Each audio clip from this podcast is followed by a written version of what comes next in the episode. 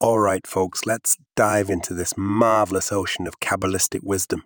Today, we're examining the Tanya for the 9th of Elul, 455.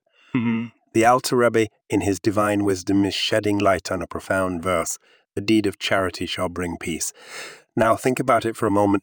What's he really saying? When you extend a hand to your fellow human, not just because you have to, but because your heart tells you it's the right thing to do, it's as though you're sending a spiritual flare up into the heaven.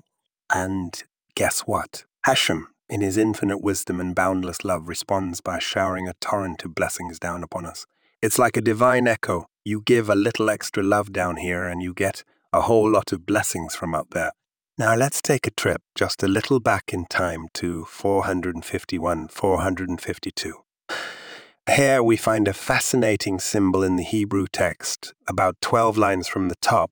This symbol is our guidepost to understanding that our actions, no matter how small or seemingly insignificant, can trigger an avalanche of blessings from above. It's like a spiritual butterfly effect.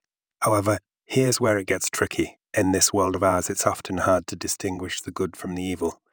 It's like walking through a maze blindfolded. But remember, my friends, every act of kindness, every deed of charity clears the fog just a little bit more.